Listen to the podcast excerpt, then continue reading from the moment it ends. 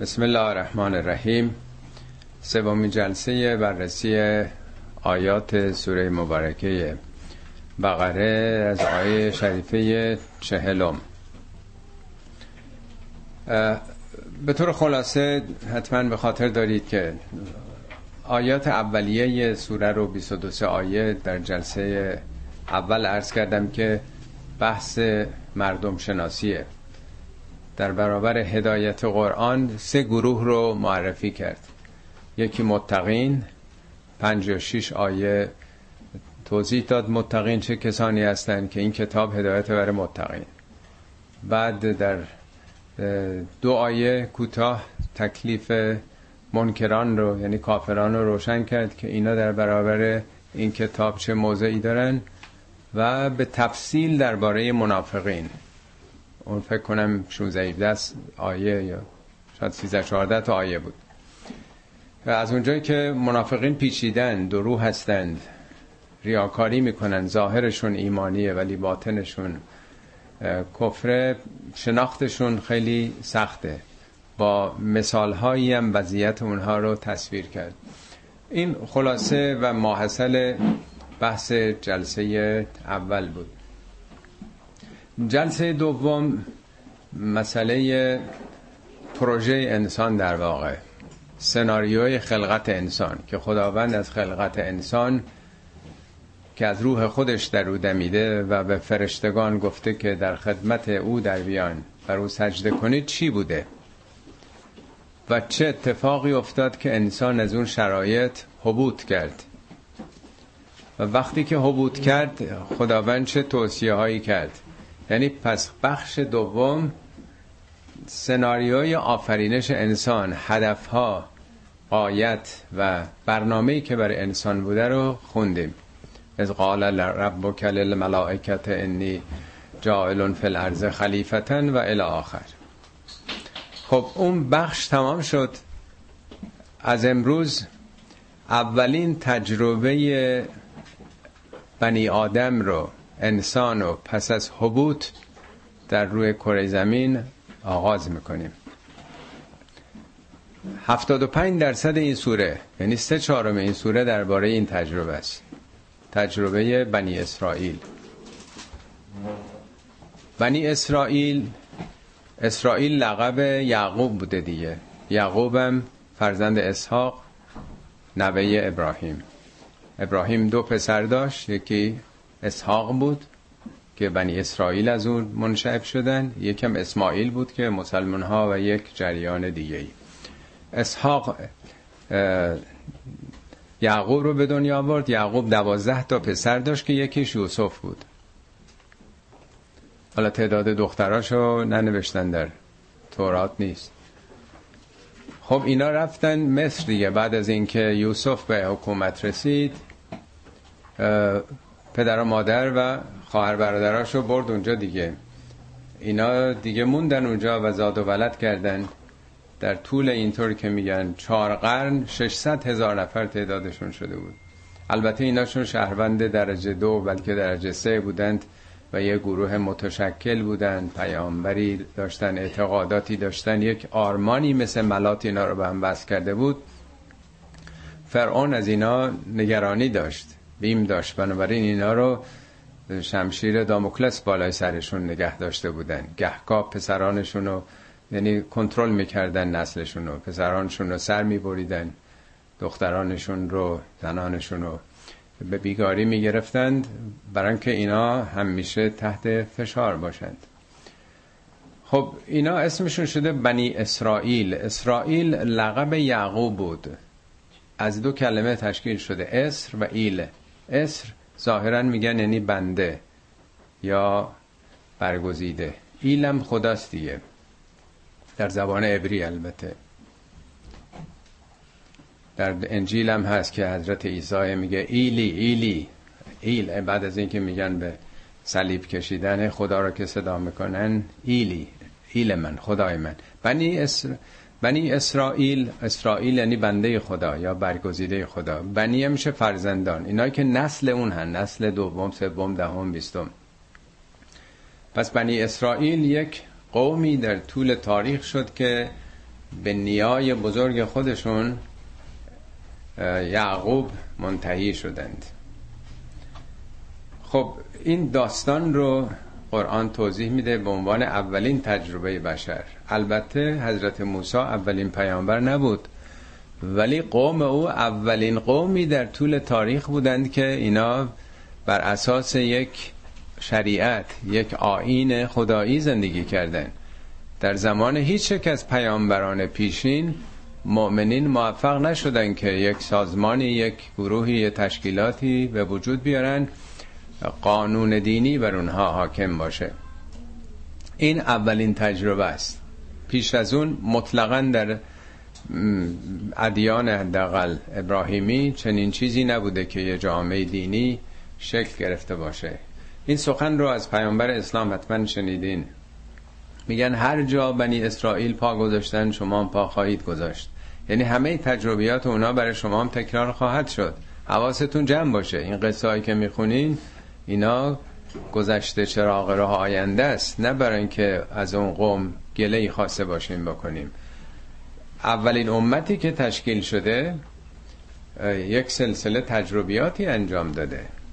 شما از این تجربیات اینا درس بگیریم اینی که در قرآن 136 بار نام موسی برده شده. نام پیامبر خود ما چهار بار فقط برده شده. بعدش هم ابراهیمه که 69 بار داستان بنی اسرائیل از هر داستانی در قرآن به تفصیل بیشتری آمده چرا؟ چرا انقدر موسی مطرح شده؟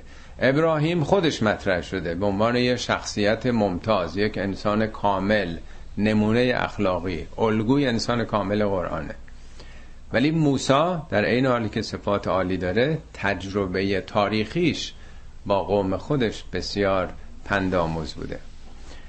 خب از این به بعد تا آیه 253 یعنی آیه 40 تا 253 تو این سوره دائما درباره این قوم داره صحبت می‌کنه. البته لابلاش نتایجی هم می‌گیره. مستقیم یا غیر مستقیم سه چهارم این سوره درباره این تجربه بزرگ تاریخی اسم سورم سوره بقرم داستان همون بقره بنی اسرائیل دیگه. نام بنی اسرائیل چهل بار در قرآن اومده. چهل هم یه عدد خاصیه دیگه تو قرآن. اتفاقا موسام با خداوند چل شب در کوه تور قرار گذاشت. نیست؟ یادتون هست؟ شیش بارش تو این سوره اومده. خب این سوره همطور که عرض کردم بخش عمدش تاریخ بنی اسرائیل داره ورق می‌زنه تاریخ این قوم رو که چه کردن از کجا آغاز کردن و فراز و نشیب هاشون چگونه بوده افت و هاشون چگونه بوده کجا موفق شدن کجا شکست خوردن و چرا. درست مثل اینکه یک کسی بیاد برای ما برق بزنه تاریخ ایران رو به اجمال. البته معمولا تاریخ هایی که نوشته شده تاریخ سلاطینه تاریخ پیروزی هاست شکست هاست تاریخ نویس ها وابستگان به دربارها بودن حقوق بگیرای اونا بودن. تاریخ و قدرت حاکم نوشته. ولی قرآن تاریخ مردم رو وصف می‌کنه اینجا. نه تاریخ پادشاهان. اخلاقیات مردم روحیات مردم صفات مثبت و منفیشون. از این به بعد اونچه که می‌خونیم تاریخ این قوم هست ولی نه اینکه کتاب تاریخ خونده باشیم. خودمون رو باید مخاطب قرار بدیم. در این آیاتی که می‌خونیم 15 بار این کلمه از آمده. از قال ربک. از یعنی به یاد آور به خاطر بیار. درست مثل این که همطور که از کردم کسی تاریخ ما رو به یاد بیاورید ایرانیا. در دوران هخامنشیان شما چه بودید کجا بودید چه کار می‌کردید؟ به یاد بیاورید اون بار که اسکندر اومد شکست داد اخامنشی ها رو تا 134 سال سلوکیان جانشینان اسکندر در ایران زندگی می‌کردن دوران اشکانیان چه شد؟ اونا رو بیرون کردن دوران ساسانیان به کجا رسیدید؟ آخر انقدر ضعیف شدن ساسانیان. انقدر اختلافاتی پیش آمد که حتی می‌دونید برخلاف اونچه که میگن که چرا عرب به ما حمله کردن چهار حمله اول از ناحیه ایران بود. بعد از فوت پیامبر دیدن حالا اینا ضعیف شدن خواستن ریشه اون جنبش رو بکنن. حملات در منطقه هیره بود. عراق فعلی در واقع مزاپوتامیا و اون قسمت بین النهرین. چه شد که یک ابرقدرت دنیا نظام ساسانی در برابر یه جامعه ای که قرنها بود تحت سلطه ایرانیا بودن شکست خوردن و پادشاه ایران فراری شد توسط یک آسیابان به طمع او مدالهاش کشته شد. چطور شدن؟ این قدرت کجا رفت؟ که حتی گارد جاویدانش رفتن پناهنده شدن به عرب ها و فقط خواستن که یه جایی به اونا بدن تو کوفه اسکان پیدا کنن. چه اتفاقاتی افتاد؟ این ملت چه تغییراتی کرده بود؟ چطور شد که رژیم صفویه شکست خوردن توسط افغان ها اشرف افغان آمد تومار اون حکومت مقتدر رو از هم پاشید و شاه سلطان حسین تاج و گذاشت رو سر اشرف افغان. چه اتفاقی افتاده بود؟ چرا انقدر ضعیف شدن؟ چه اتفاقی افتاد که این ایران نادر رفتش در هندوستان؟ حالا ایرانیا به نادر افتخار می‌کنن و از اشرف افغان بد میگن. ولی مگه نادر چیکار کرد؟ نادر رفت اونا رو کشت آتیش زد انبالشون رو قارت کرد کوه نور دریای نور رو دزدید. با طلاهای اونا اونا رو سرکوب کرد با این ثروت برگشت. چرا ما ایرانی ها افتخار می‌کنیم؟ به امثال نادر که توسط نزدیکان خودش هم کشته شدن. از ظلم و ستم کرده بود. اینا رو ما باید یاد بگیریم. چرا ما به مهاجم خارجی ایراد می‌گیریم که آمدن ما رو شکست دادن؟ ولی خودمون اگه بدتر از اونا کار کرده باشیم اونا رو عیب نمی‌دونیم و افتخار می‌دونیم. هی ورق می‌زنه تاریخ خود چی شد؟ دوران قاجار به کجا رسیدید؟ دوران پهلوی چه شد؟ شما انقلاب کردید. بزرگترین انقلابی که تو دنیا اتفاق افتاد. ملت شما دست خالی موفق شد یک نظام 2500 ساله رو با اون پشتیبانی های ابرقدرت جهان چند سال بعد از اون جشن های تاجگذاری شکست بده. شما که مسلح نبودین. چه اتفاقی افتاد وقتی با هم متحد شدین؟ زیر پرچم لا اله الا الله و الله اکبر به هم پیوستید با هم متحد شدید اختلافا رو گذاشتین کنار. چطور شد که به مدت کوتاه به جون هم افتادید؟ همه با هم تبدیل به همه با من شد. همه چی رو از دست دادین تیکه به تیکه شدین. هی میگه از از. یعنی در واقع این آیات درست مثل اینکه تاریخ خود ما رو برق بزنن به خودمون نشون بدن که اینا خودتونین. چه اون موقعی که موفق شدید خدا چگونه شما رو حمایت کرد چه اون موقعی که پراکنده شدید متفرق شدید. ببینید که اشکالاتشون کجاست؟ بنابراین اینو هم که می‌خونیم برای شناخت تاریخ اولین امتی است که تجربه توحیدی کرده. یا بنی اسرائیل ذکروا نعمتی التي انعمت علیکم. ای بنی اسرائیل فرزندان یعقوب خیلی مهمه که یه ملت رو به اون افتخار بزرگش آدم اسم بره قرآنم میگه که نیای بزرگ شما ابراهیمه. ملت ابیکم ابراهیم. این دین شما آین شما آین پدرتون ابراهیمه.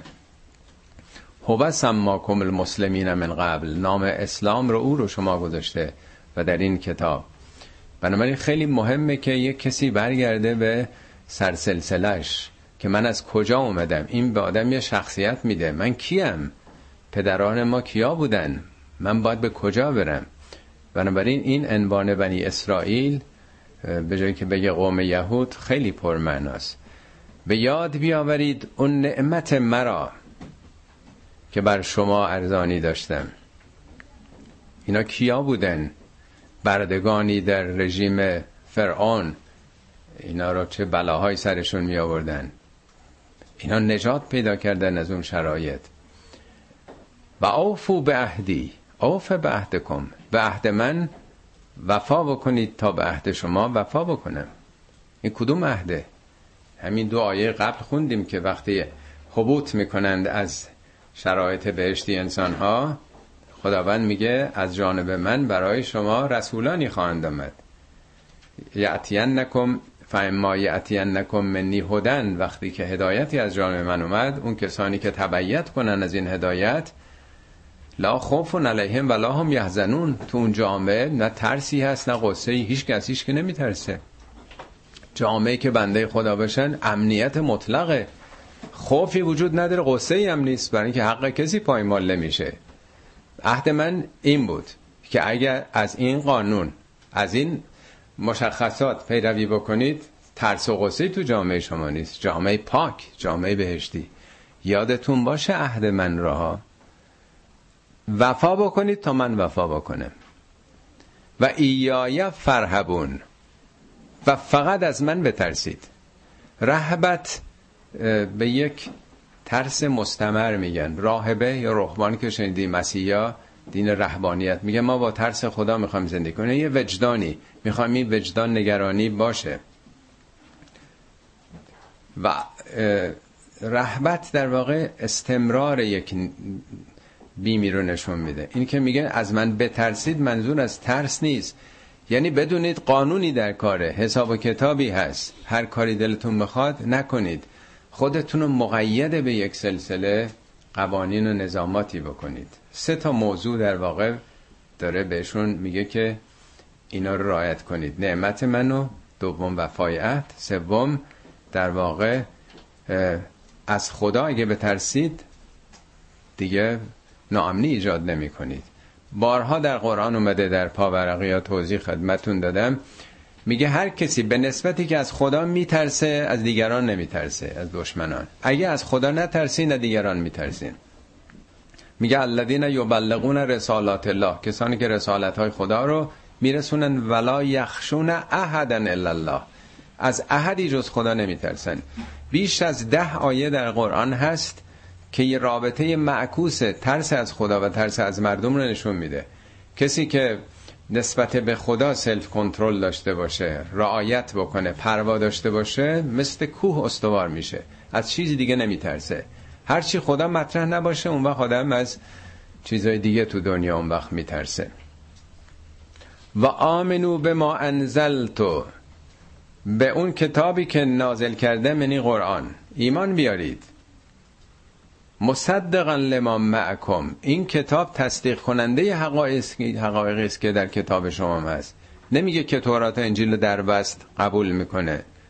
اون کتاب خب در طول سالها نوشته شده تعریف شده چیزایی وارد شده. حقایقی که با شماست یعنی در کتاب شما سخنان حق هست. این نیمده ابطال بکنه بگه این کتاب رو بذارید کنار. چارده بار در قرآن این اصطلاح اومده. مصدقا لما معکم. قرآن برای ابطال تورات انجیل نیامده.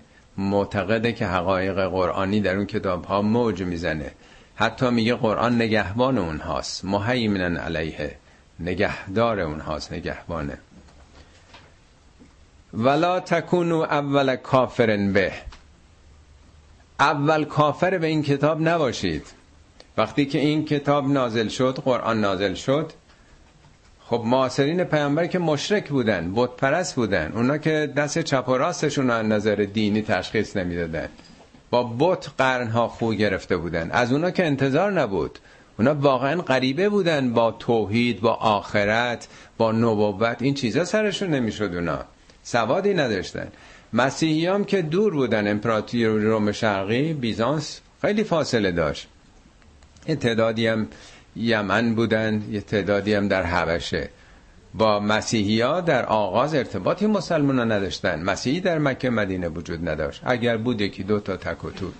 دایی مثلا خدیجه میگن مسیحی بوده. ولی در مدینه همسایه بودن با یهودی ها قبائل دور مدینه تماما یهودی بودن. تمام ارتباطاتشون با یهودی ها بود. یهودی ها دین داشتن کتاب دینی داشتن باسواد بودن پولدار بودن دنیا دیده بودن. چند تا سرگردن بالاتر از اون اعراب مشرک بودن. خودشون منتظر ظهور پیامبری بودن که در تورات گفته شده. میگه همه انتظارات این بود که شما به استقبال بیاین شما بپذیرید. چون این پیام دنبال پیام شماست. این کتاب برای تصدیق کتاب شما اومده. در انکار اونها نیست. چرا اول منکر به این کتاب شدید؟ بیش از همه در برابر او مقاومت کردید دشمنی کردید. در قرآن میگه ولا تجدن اشد الناس عداوة للذین آمنوا یهود شدیدترین ادابت و دشمنی رو اینها با مسلمان ها داشتن. تمام توطعه ها زیر سر اینا بود. هماهنگ کردن قبایل دیگه علیه مسلمان ها اینا به حال کارکشته بودن زیرک بودن. و بلد بودن که چی کار بکنن. از چی ناشی می شدین؟ همون منیت ها غرور نژادی. اینکه باید پیامبر بعدی از ما می آمد از بین بنی اسرائیل بود. ما قبول نداریم از این قوم آمده. همین خودخواهی ها که همچنان می‌بینین تو دنیای امروز هست. لا تکونو اول کافرن به ولا تشترو به آیاتی ثمنا قلیلا. آیات منو مفت نفروشید ارزون نفروشید. این مسئله اشترای هم به خریدار میگن هم فروشنده خرید و فروشه در واقع. در قرآن هست که میگه من المؤمنین رجال و من الناس من یشری نفسه ابتقاء مرضات الله. از انسان ها کسانی هستن که جانشونو میفروشن به خدا. برای رضایت او نه بهشت حتی. والله رعوف بالعباد. پس یه عده هستن فقط عاشق خدا جانشونم میدن. یا میگه کسانی دنیا رو میفروشن به آخرت دنیا رو میفروشن برای حقایق خدایی. برعکس هم هست کسانی آخرت رو به دنیا میفروشن هدایت رو به گمراهی میفروشن. فراوون توی قرآن این معامله چون مردم مکه اهل business بودن معامله بودن تجارت این واژه های تجارت خیلی تو قرآن رفته چون میفهمیدن. در قالب این واژه ها فراوون قرآن سخن گفته. بدترین نوع معامله حراج دینه. یعنی کسانی که نمادهای دینی رو در اختیار دارند نمادهای دینی چیه؟ شریعت کتاب دین مسجد لباس دین نمی‌دونم شعائر دین. بر اینها سلطه پیدا می‌کنن مردم هم که فطرتشون خداگراست. مردم به سمت دینن یه دی سوار موج احساسات دینی مردم میشن سلطه پیدا می‌کنن به همه این نمادهای دینی با اینا معامله می‌کنن اون وقت یعنی دین میشه دکان دنیا از این طریق می‌خوان به دنیا برسن آیا کار می‌کنن؟ آیا زحمت می‌کشن؟ پول در میارن؟ یا نون مسجد رو می‌خورن؟ نون روزه رو می‌خورن؟ نون خطبه رو می‌خورن؟ نون چه چیزی رو می‌خورن؟ میشه دنیا در واقع هدف اصلی. ستون در واقع دنیاشون بر اساس دینه. این میشه دین فروشی. مفت نفروشین ارزون نفروشید. برای خاطر اینکه رئیس باشین خاخام باشین در اون قسمت های بالا حقایق نگین. بخوان بپوشونین به مردم. و ایای فتقون فقط نسبت به من پروا داشته باشید. اینا اگه این حرفا رو می‌زدن که دیگه دنبالشون نمی آمدن اینا باید در اون جایگاه های خودشون میموندن. مگه میشه حقیقتی رو آدم بپذیره که تودای مردم نمی‌خوان؟ بارها قرآن گفته که اینا رو میپوشونین شما. نمیگین حقایق تورات رو. فقط از من اینجام چهار تا مسئله مطرح کرده. ایمان بیارید اول کافر نشید دین فروشی نکنید دکان دو نبش برای دین باز نکنید. و فقط از من حریم داشته باشید. شبیه اون ایایه فرهبون اینم ایایه فتقون در این دو آیه ده بار خدا گفته من من در هیچ جای قرآن ندیدم. یه جا هست که هفت توی آیه اومده ازا سألک عبادی انی فانی غریب اجیب و و هفت بار خدا با زمیر متکلم وحده سخن گفته. این دوتا آیه ده بار که من از کردم جای دیگه ندیدم. بله نعمتی این یکی. انعمتو من نعمت دادم. اوفو به عهدی به عهد من. اوف به عهد کن. من وفا کنم بعد ایایه یعنی فقط از من.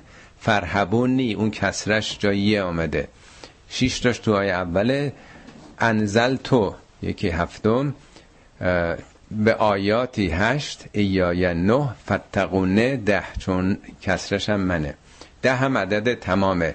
مستقیم خدا داره با اینا اینطور تعلیم توحید میده که فراموش نکنن. ولا تلبس الحق بالباطل و تکتم الحق و انتم تعلمون. حق رو نپوشونین با لباس باطل. شما می‌تونید تن یه آدم یه لباس یه آدم بیکار است لباس شاهی به تنش بپوشونین. یه شاه لباس گدا بپوشونین. حق رو هم میشه پوشوندش. با چی؟ با لباس باطل. نمی‌تونن حق رو نگن ولی حق رو توجیه می‌کنن به نفع منافع خودشون. خیلی چیزا تو قرآن حقایقی هستش. ای بار نمیشه انقلابه به خاطر حفظ انقلاب به خاطر نمی‌دونم نظام. به خاطر خیلی چیزا. یعنی پوشوندن حق با باطل. ما در قرآن صریحا داریم که مسلمان ها نباید با هم بجنگن اختلاف داشته باشن. ان طائفتان من المؤمنین اقتتلوا فاصلحوا بینهما.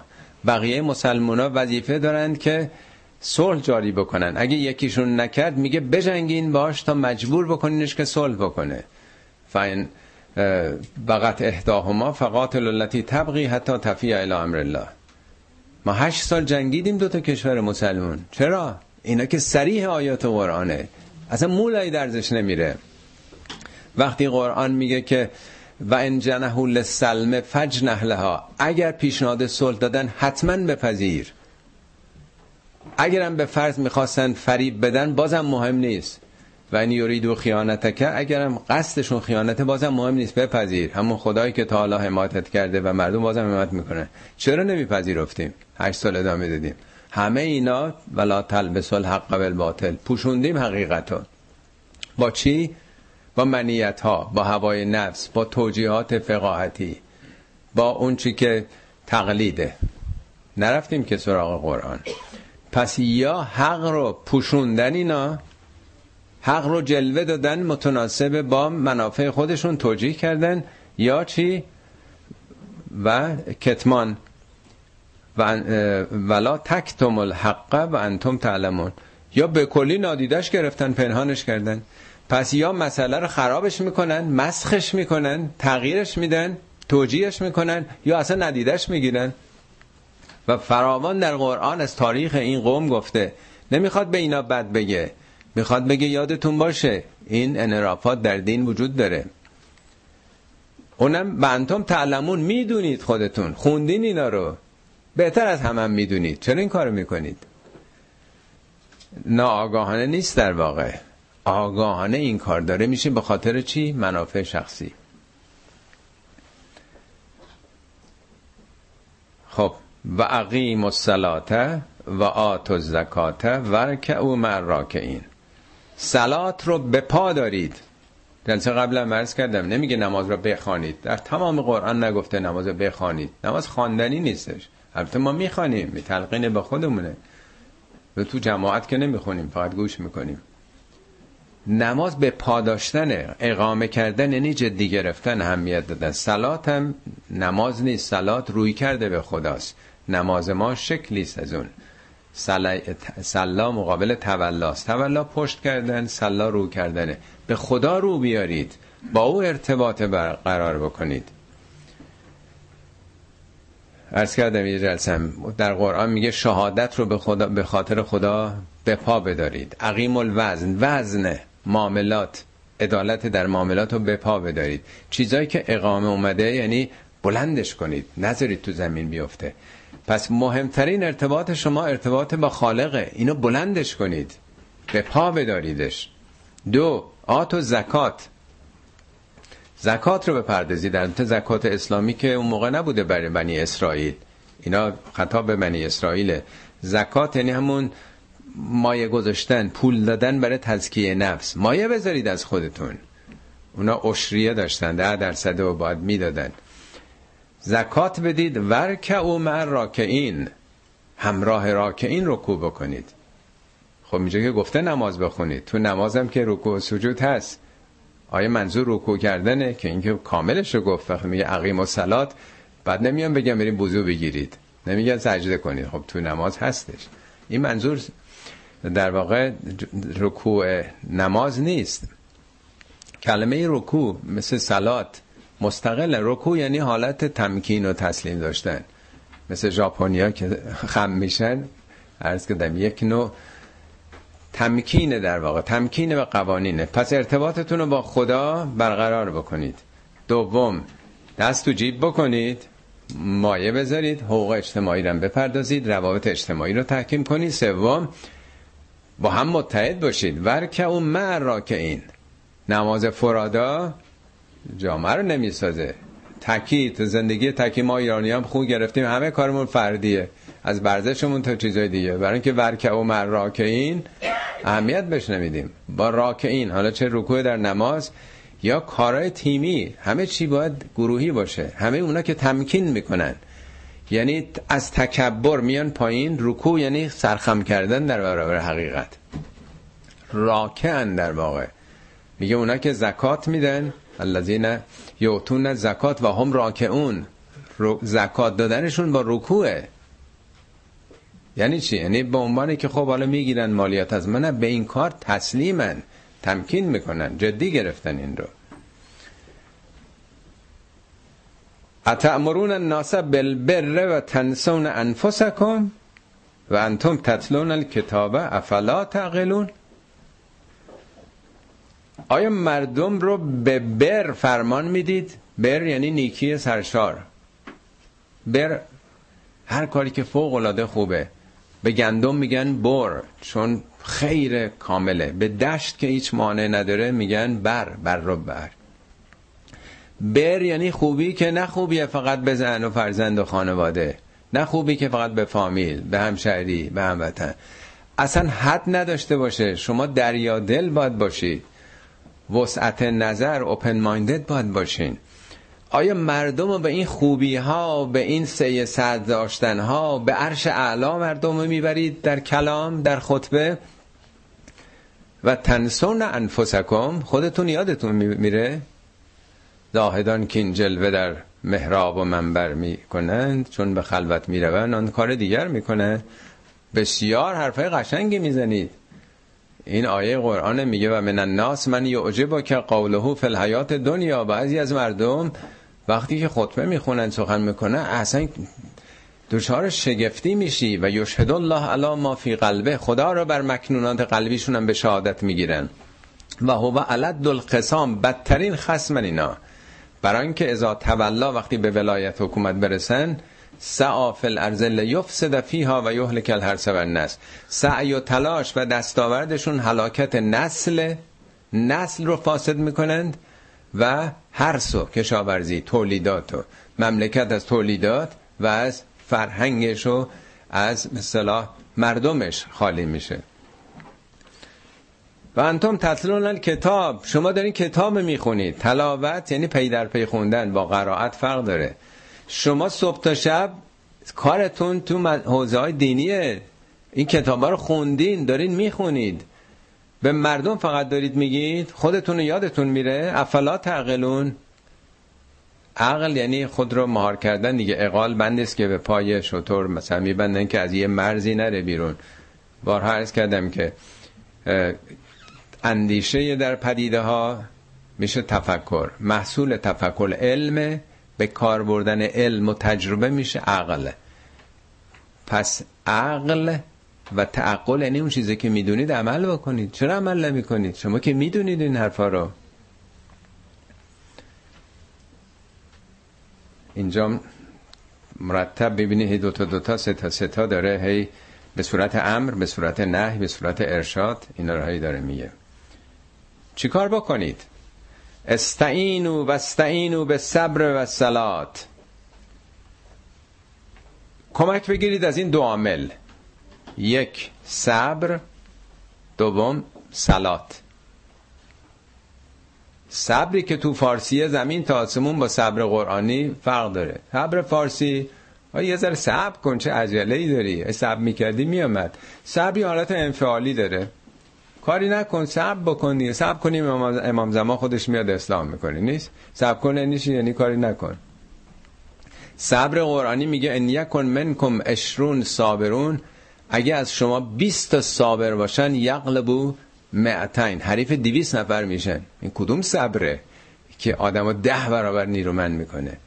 اگه از شما هزار صد نفر باشن ان یکن منکم معتون یغلبو الفن.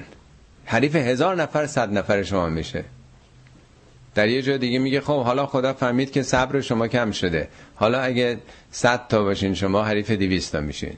یک به دهتون شدین یک به دو. صبر صبر اکتیوه فعاله. صبر یعنی تسلیم نشدن مقاومت کردن. کجا صبر قرار ما این صبری که ما میگیم یکیه؟ یعنی که تحمل داشته البته صبر زمین های مختلف داره. در 20 تا زمینه داره. صبر در بیماری هست صبر در عذاب هست صبر نمی‌دونم در چیزای غریزای جنسی هست. یوسف که قرآن بان قهرمان معرفیش کرده میگه نهم من یس و یت. هم تقوا داشت و هم صبر کرد. سالها تو اون کاخ زندگی می‌کرد زیر این فشارهای غریزی و اون تحریکات. خیلی مقاومت می‌خواد. به اون میگن صبر. صبرش چجوری بود؟ مقاومت کرد جوان بود در اوج نیاز در واقع غریزی جنسی خودش بود اون. چیکار می‌کرد؟ بدترین جهنم بود براشون. اینو بهش میگن صبر. صبر زمینه هاش مختلف تو قرآن. یکی هم صبر در برابر گناه این جاذبه های شیطانیه. اگه شما صبر داشته باشید و سلات کدوم سلات؟ ما که صبح تا شب حالا ما که میگم خودم بنده رو باید بگم. ما هم که این سلات رو داریم این سلات تأثیری داره؟ کدوم سلات رو داره میگه که اگه داشته است استعانت بگیرید؟ استعانت باب استفال اونه. از این دو عامل کمک بگیرید و انها لکبیرتون. این خیلی کبیره. چه کبیری که پنج بار در روز پنج تا پنج دقیقه وقت می‌ذاریم. اگه منظور این نوع نماز باشه. این انها بر نمیگرده به صبر و سلات خیلی ها اعتقادی به خدام ندارن مقاومت می‌کنن جانشون هم در برابر دشمن و کشورشون میدن. اونی که میگه سخته سلاته که آدم پیوند با خدا داشته باشه.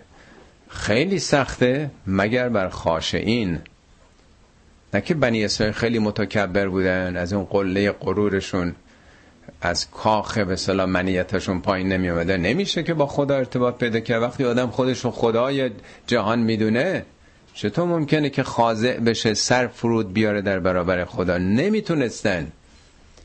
اینه که میگه این کار می‌دونم براتون خیلی سخته که در برابر خدا خاشع باشید. ارزش های خدا نظامات خدا. امروز رادیو می‌دیدم یه کسی مسابقه همین چیزایی که 6 رادیو از این سال مثل 20 سالی. گفت تو رو خدا سوال آسون از من بکنی. قلبم داره از جا کنده میشه. ببینیم برای یه چیز ساده که حالا مثلا یه که جایزه فقط بلیت این نمایش نمی‌دونم چی چی بهشون میدن یعنی قلبش داره از جا کنده میشه. در این جور موضوعات دل خاشه میشه. ولی در برابر ارتباط با خدا به این حالت خشوع میاد که آدم در واقع احساس بکنه در برابر آفریدگار جهان بی نهایت قرار گرفته وقت ملاقات هست. شما با یه رئیستون باستون یه آدم خیلی مهم. حتی مثلا رهبر یه مملکت ملاقاتش چه حالتی دارید؟ پیش او مثلا همینجوری پاتون رو دراز می‌کنی خمیازه می‌کشید یا اصلا یه ابهت محیط شما رو می‌گیره از همون در فرض کن ریاست جمهوری بخوان وارد بشین. در برابر خدا رو در رو آدم وایساده چه حالتی بهش باید دست بده؟ میگه بر خاشعین این کار آسونه. کیا هستن خاشعین؟ الذین یظنون انهم ملاقو ربهم و انهم الیه راجعون. کسانی که یظنون میپندارند که اونها پروردگارشون رو ملاقات خواهند کرد و انهم الیه راجعون قطعا به سوی او برمیگردن. این انک دوبار اومده تأکیده. من هر ترجمه و تفسیری دیدم یزنون به معنای یقین گرفتن. اونا که یقین کردن که به آخرت می‌رسند. ولی زن در قرآن به معنای گمانه. ما چطور می‌تونیم یقین بکنیم که حتما پروردگار رو ملاقات می‌کنیم؟ البته ملاقات نه ملاقات حضوری چون خدا که جایی نیست که. لقا یعنی رسیدن. به به صلاح این حقایق رسیدن. ما کتاب هر نویسنده ای رو بخونیم پله پله به لقای او می‌رسیم. در نزدیک میشیم به حرفای او اهداف او نیات او می‌خوانیم. خواننده رو به شخصیتش نزدیک میشیم. خدا من اینجوره. ما یقین که نمی‌تونیم بکنیم. ولی همینی که احتمال بدیم که آخرتی وجود داره. اگه به شما در یه مهمانی دعوت کرده باشن ده ها ظرفم غذا جلوتون باشه. بگن نمی‌دونیم. یه کسی گفت که شاید یکیش آلوده باشه یه نمی‌دونم چیز مسمومی ممکنه توی غذا. احتمال داره اون رستوران مثلا ده سال پیش گفتن غذاهاش خوب نه. احتمال یک میلیون بدید که مثلا توش سیانوره یا یا آلودگی داره می‌خوری اون غذا رو؟ بگن که بیرون حالا کسانی اینجا یه نفر تروریست هستش. البته میگن رفته ولی ممکنه هنوز پشت درخت قایم شده باشه. کسی حاضر از اینجا بره بیرون؟ جون دیگه شوخی نیست. این خدا رفتگانتون رو رحمت کنه. نامه بسیت نامه مرحوم پدره. ایشون راجب آخرت. میگن به فرضم که اگر ما یقین نکرده باشیم آخرتی هست. اگه احتمال کوچکی هم بدیم این حقیقت داره انقدر این قضیه عظیمه که آدم عاقل نمی‌تونه نادیده بگیره. مسئله ابدیت یه سال و دو سال نیست. برای عمر ابدی انسانه. بی نهایت انسانه. شوخی نداره این مسئله. یک احتمال هم آدم بده که این قضیه درسته. نمی‌تونه لاوبالی گری کنه از کنارش بگذره. همینطور که تو دنیا مطلقا ما ریسک این کارها رو نمی کنیم در مقیاس های کوچیک. بنابراین نه اشکال نداره. اونا که احتمال میدن که این حرفا درست باشه. لازم هم نیست حتما یقین بکنیم. یقین کار امثال بنده نیستش. و اینی که برمیگردین یه روز. برمیگردیم باید پاسخگو باشیم. یا قرآن چه یه حدیث از پیامبر میگه که یبن آدم هی فرزند آدم انک میتون تو میمیری. انک مسئولون تو مورد سوال قرار می‌گیری. انک موقوفون بین یده الله تو در برابر خدا متوقف خواهی شد. فعد له جوابا. جوابی آمده کن از حالا. یعنی شوخی نداره. دو مرتبه. یا بنی اسرائیل اذکروا نعمتی التي انعمت علیکم و انی فضلتکم علی العالمین. ای بنی اسرائیل اون نعمت ویژه من رو به خاطر بیارید. یادتون نره فراموش نکنید که این من بودم که شما رو بر عالمیان فضیلت دادم. این سه بار در قرآن اومده. دیدم یک دو بار بعضی یهودی هم از منم پرسیدن که آقا قرآن خودتونم میگه که ما فضیلت داریم. گفتم تنها فضیلت نیست یه جایی دیگه هم میگه لقد اخترناهم علی علم علی العالمین. شما رو روی علمی بر عالمین فضیلت دادم. کدوم فضیلت؟ نه اینکه حالا اسرائیل فضیلت داره. اینا اولین امتی بودن در کره زمین که تحت لوای دین و ده ها بلکه صدها پیامبر بر این آمدن کجای دنیا؟ این نسل ابراهیم چنین معلمای ممتازی داشتن. اینا خیلی بهشون توجه بوده. البته چون انسان های حدود سه هزار سال پیش بودن خب خیلی فرق می‌کنه. ما ایرادایی که از اینا می‌خونیم خیلی نباید تعجب بکنیم. ببینیم من یادم تو مدرسه به ما می‌گفتن بعضی شاگردا آقای ریاضیاتی که می‌خونیم فیزیک شیمی جبر مثلث آقا اینا به چه فایده داره؟ آقا یه چیزایی حل می‌کنیم. حالا بگیم تاریخ جغرافیا اینا به دردی می‌خوره. آقا اینا چیه آخرش؟ از توش چی در میاد؟ ولی نمی‌دونستیم که اینا ذهن آدم رو باز می‌کنه. شما برین توی روستایی کسی که اصلا درس نخونده ساده ترین مسائلم بگید نمی‌تونه اینا رو حل بکنه مشکلات حل بکنه. این ذهن ساخته نشده. وقتی آدم ریاضی می‌خونه فیزیک می‌خونه با این مشکلات در چلنجه این ذهن ساخته میشه. همین در زمان خودمون شما یه آدم درس نخونده رو مسائل عادی زندگی ببینید چقدر قدرت حل اینا رو داره. حالا سه هزار سال برین عقب. انسانهای اولیه نمیفهمیدن این مسائل رو. لازم بوده اینجور شیر فهمشون بکنن. نه تا معجزه موسی آورده. سه هزار سال پیش بشریت در یک مرحله بسیار ابتدایی بوده. واتقوا یوما لا تجزی نفس عن نفس شیئا. از روزی بترسید که هیچ نفسی جزای نفس دیگر رو نمی‌گیره. یعنی کسی بلاگردان دیگه ای نمیشه. یه مادری پدری بگه من چیز بچه قبول می‌کنم. بچه بگه مال پدر و مادرم قبول می‌کنم. برادر خواه هر کسی خودشه. اینا چیزای بیرونی نیست. ذات در وجودتون آثارتون. یک اون روز کسی جایی کسی نمی‌تونه بلاگردون بشه. این حرفایی که گفتن این آقایون بذارید کنار. این حرفایی که کی میاد سراغتون شفاعت اونجا میان روز قیامت میگن این گریه برای ما کرده اینو ببرین تو بهش اینو این حرفا حرفه. قرآن اینو داره میگه. هیچ کسی نمی‌تونه جایی کسی دیگه ولا یقبل منها شفاعتون. هیچ شفاعتی پذیرفته نمیشه. دو. سه. ولا یؤخذ منها عدل عدل یعنی معادل یعنی عوض. از کسی جابجا نمی‌گیرم. من گناه کردم. حالا تو دنیا مثلا رئیس مملکت بودم. این مملکت رو میدم به شما. انقدر طلا داشتم میدم. نه.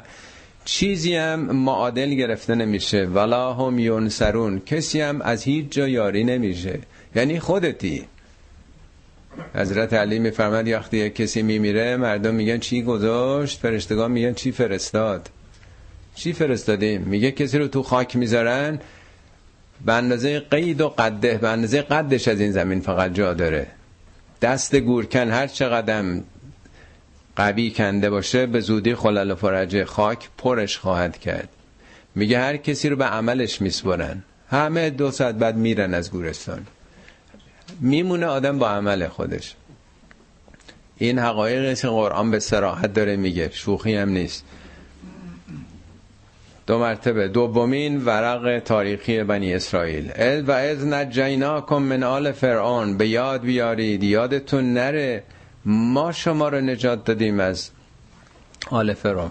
ارز کردم شروع این موضوع. ده بار خدا میگه من از این به بعد تا آخر همیجا میگه ما ما. ما خداست فرشتگان نظامات و قوانین و عملکرد خودشون.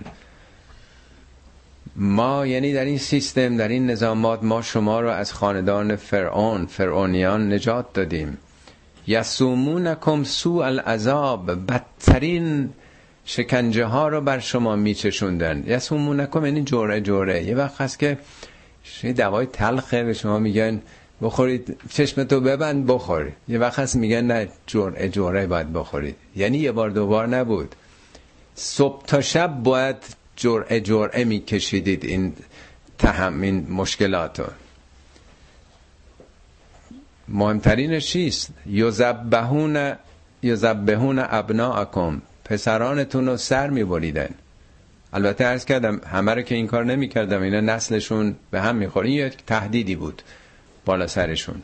البته بعدم که موسی اومد مؤمنین به موسی رو این تهدید بود بچه هاشون میکشتن.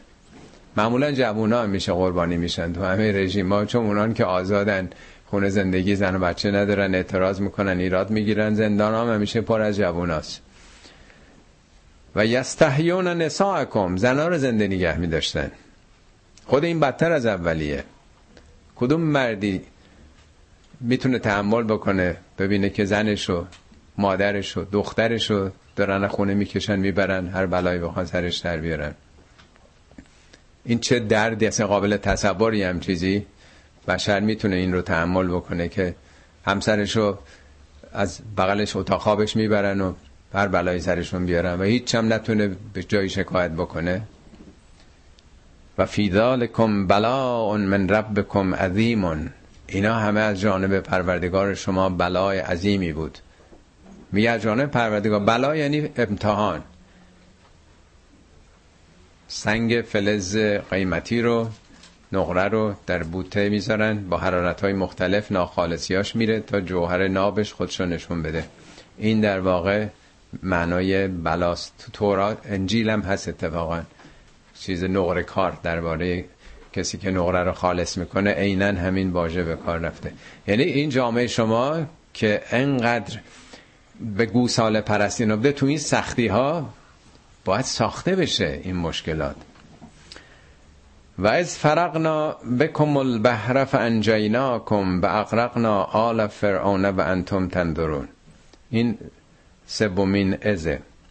ارز کردم این وسط خیلی فاصله است. اینجا دیگه نجات از آل فرعون رو نشون نمیده. تو سوره های دیگه به تفسیر گفته داره دونه دونه رژیم ها و اتفاقات مهم سرفصلا رو داره میگه. موقعی که با شما دریا رو شکافتیم از فرقنا بکم البحر. وقتی شما آگاه شدید وقتی اینا حاضر شدن این مردم بزدل و ترسو شبانه فرار بکنن به فرمان خداوند به دنبال موسی آمدن. زن و بچه و پیر و جوان و همه مال انبالشون رو گذاشتن.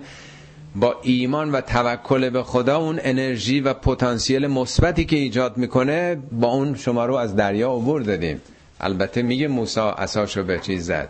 با شما عبور کردین یعنی شما تنگ نبودین که عبور نمی‌تونستین بکنین. با ایمان و توکل شما دریا شگافته شد. حالا مکانیزم شما نمی‌دونیم. و اینطور نجاتتون دادیم و آل فرعون رو غرق کردیم در حالی که می‌دیدید. جلو چشمتون بود. اگه اینا رفته بودن نیم ساعت سه رو بعد فرعونیان رو غرق شده بودن می‌گفتن بابا قصه از خواب شایعاته.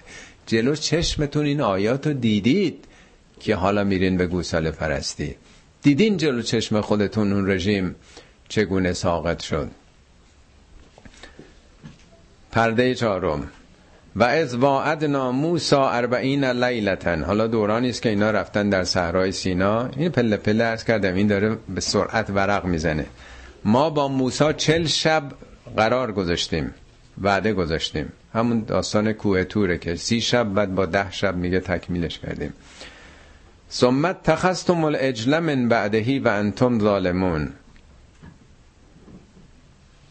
موسا قرار سی روزه گذاشته بود. به قومش هم میگه من سی روزه میرم. ولی اونجا خلاصه اون اشراق و عرفان میگیرتش و اون دوران. پیامبر ما هم سی روز در غار هرا بودن هر سال. یکی از اون سالا بود که برشون وحی نازل میشه دیگه. این دوران خودسازی و تمرکز دیگه.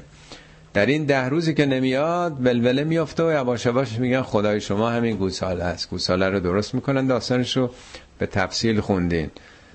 در این مدت شما به گوساله پناه حالا داستان گوسالم که می‌دونید دیگه اقوام گذشته هم میشه با گاو و گوساله زندگی می‌کردن دیگه. زندگیشون وابسته به اونها بوده. فراورده های لبنیاتی و گوشتش و کارش و همه چیز پشم و پوست و بنابراین به تعبیر قرآن میگه اشر بو فی قلوب هم الاجل نوشیده بودند در دلشون گوساله رو. اشر بو نوشیده شده بودن. مثل عشق به چیزی آدم داشته باشه. مسلمه وقتی که از اون طرف رو میگردونن برمیگردن به همون فرهنگ خودشون. ما هم 2500 سال شاپرست بودیم. وقتی که برداشته شد سامری ها برامون در واقع بازگشت به همون فرهنگ و با تغییر لباس و هویت ها عوض کردن. برگشتیم به یه نوع بدتر شخص پرستی و همه چیزو خلاصه کردیم. حزب فقط حزب الله رهبر فقط روح الله و دیگه اون رو در ماه دیدیم. به جایی که خدا رو ببینیم در واقع فرد رو دیدیم شخص رو دیدیم. و بعد از اون مثل بنی اسرائیل گرفتار این عوارض و آثار شدیم. ثم عفونا عنکم من بعد ذالک لعلکم تشکرون. با وجود همه اینا بعد از اون ما عفو کردیم برای اینکه شاید شکر بکنید شکر یعنی بهره برداری درست از امکانات. شاید سر عقل بیاین از این کتاب و راهنمایی ها استفاده کنید. و از آتینا موسی کتاب و الفرقان لعلکم تهددون. این از پنجم ظاهرا. یا بله پنجم میشه دیگه. اون موقعی که موسی رفت در کوه تور رو همراه خودش ده فرمان آورد دیگه. کتاب و فرقان آورد. نه اینکه کتاب اون موقع که کتاب کاغذی نبوده. منظور از کتاب یعنی قوانین نظاماتی که مکتوب میشه. یعنی اون چه که موسی آورد دو پیام داشت. یکی قوانین و نظامات دوم فرقان. فرقان یعنی حق و باطل. یعنی احکام آورد. فرقان به محک تلاسازا میگن دیگه. این ایارش 18 ایاره 20 ایاره 21 ایاره چیه؟ یعنی حق و باطل معیارش چیه؟ پس هم قوانین رو نظامات جهان رو نظامات و هم شریعت رو اخلاقیات و تشخیص رو شما بتونید تشخیص بدین شناخت پیدا کنید. قرآن تو اختلافات زناشویی میگه که اگه تقوا داشته باشید رایت تقوا داشته باشید تو سر کله هم نزینید یجعل لکم فرقانن خدا بهتون یه فرقانی میده. فرقان یعنی وقت می‌فهمین چی کار باید بکنین. شناخت پیدا بکنید در واقع. لعلکم تهتدون. برای که هدایت بشین. خب بازم از بعدی. یه ورق دیگه. و از قال موسی لقومه یا قوم انکم ظلمتم انفسکم به اتخاذکم العجل. به یاد بیارید اون موقعی که موسی به قومش گفت ای قوم من انکم ظلمتم انفسکم. شما به خودتون ظلم کردین. به اتخاذکم العجل. با اینکه گوساله رو به جای خدا گرفتید به خودتون ظلم کردید. فتوبو الی بارئکم. توبه بکنید به سوی بارئتون. اینجا نمیگه الا الهکم یا نمیگه ربکم. باره هم از اسامی خداست. میگن علتش اینه که خدا بی عیب و نقص آفریده. هو الله الخالق البارئ المصور له الاسماء الحسنا تو سوره 8 اومده دو بار خدا به صفت باره اومده. ما میگیم باری تعالی. این باری تعالی همینه دیگه. خدا بی عیب و نقص شما رو آفریده. خیلی خودتون رو آلوده کردید. برگردید به اون خدای پاک. تو ترجمه من البته این رو از آقای طالقانی گرفتم این عنوانو پاک آفرین. خدای باره و میگه پاک آفرین. خدایی که پاک آفریده بوده. شما فطرتتون پاک بوده. چرا انقدر این فطرت رو آلوده کردید؟ برگردید به سوی اون پاک آفرین. فقتلو انفسکم. بکشید خودتون رو. منظور اینه که چی رو بکشید؟ آنچه که تو تورات اومده من عینا بلاتون می‌خونم. این در سفر خروجه. میگه این اتفاق که گوساله پرستی افتاد موسی به بنی اسرائیل گفت یهوه خدای اسرائیل چنین می‌گوید. اونا الله میگن یهوه. هر کس شمشیر خود را بر ران خیش بگذارد یعنی شمشیر رو به پهلوتون بذارید و از دروازه تا دروازه رفت آمد کنید. از این دروازه شهر تا اون طرف. هر کس برادر خود دوست و همسایه خود را بکشد. و بنی اسرائیل چنین کردند. و در آن روز قریب سه هزار نفر از قوم افتادند. این سفر خروج باب سی و یک سی و دوی توراته. در یه جای دیگه میگه که هفتصد هزار نفر. حالا اینجا میگه سه هفتاد هزار نفر. یعنی میگه موسا گفت که بکشیدم دیگر رو دیگه. آیا همینجوری میشه گفت که بکشید مردم دیگر رو؟ عارفان گفتن منظور اینه که نفستون بکشید. اون نفس اماره رو که به این کار فرمان داده. ولی خب به حال مفسرین ما هم در اصل قصه موسا که در توراته چون اینو دیدن همه نقل کردن که خودتون رو بکشید در واقع. البته خیلی هم بعید از یه جهتی نیست وقتی که همه گوساله پرست شدند. فقط هارون مونده بوده دیگه وقتی موسی برگشت. یعنی انقدر این قوم منقرض شده مثل یه نسلی است که فاسد شده. اقوامی که فاسد شدن عذابهای آمدن چطور شده دیگه؟ این نسل دیگه اصلاح شدنی نیست دیگه. نو هم دعا می‌کنه خدایا اینا نسلشون فاسد شده. رب لا تذر علی الارض من الکافرین دیارن. آیا منظور اینه که موسی البته هیچ نگفته خدا گفت. میگه موسی گفتش که این کار رو بکنید. اگر واقعا هم چیز مهمی بوده چرا فرمان خدا نیسته و بعد مگه میشه زن و بچه و پیر و جوون و همه هم دیگر رو بکشن. با چه ملاکی؟ و کی میمونه این وسط؟ چون بعدش میگه خب بعد توبه کنید. یا کی میمونه که دیگه توبه بکنن وقتی همه هم دیگر رو بکشن؟ میگه این کار بهتره. آنچه که به نظر بنده رسیده البته والله اعلم این یک فرمان تشریعی نیست که این کارو بکنید. فرمان تکوینی در واقع موسی میگه. یعنی به مثالم تو پاورقی زدم اگر ببینید مادری یا پدری وارد خونه میشه می‌بینه بچه ها به جون هم افتادن بچه کوچیک دارن دعوا می‌کنن تو سرکلمی انقدر بزنید هم دیگر رو تا بمیرید. جون هم جون هم دیگر رو در بیاد جونتون در بیاد. یعنی این نتیجهش همینه. خب حالا بچشید. یعنی وقتی که این قوم به اون سمت رفتن که به این راحتی حل نمیشه که موسی حالا برگشته از کوه تور رو همه چی مثل روز از نو روز روزی از نو. آقا اینا رفتن دنبال این مسئله اعتقاد پیدا کردن تمام طلا رو آب کردن. یعنی مسائل اجتماعی که با یه بخشنامه و فرمان حل نمیشه. یعنی این جامعه دچار تلاطم شده. اینا به این راحتی با هم دیگه کنار نمیان. جامعه به جون هم نمیگه که واقعا من میگم بکشید. بفرمایید بکشید هم دیگه رو.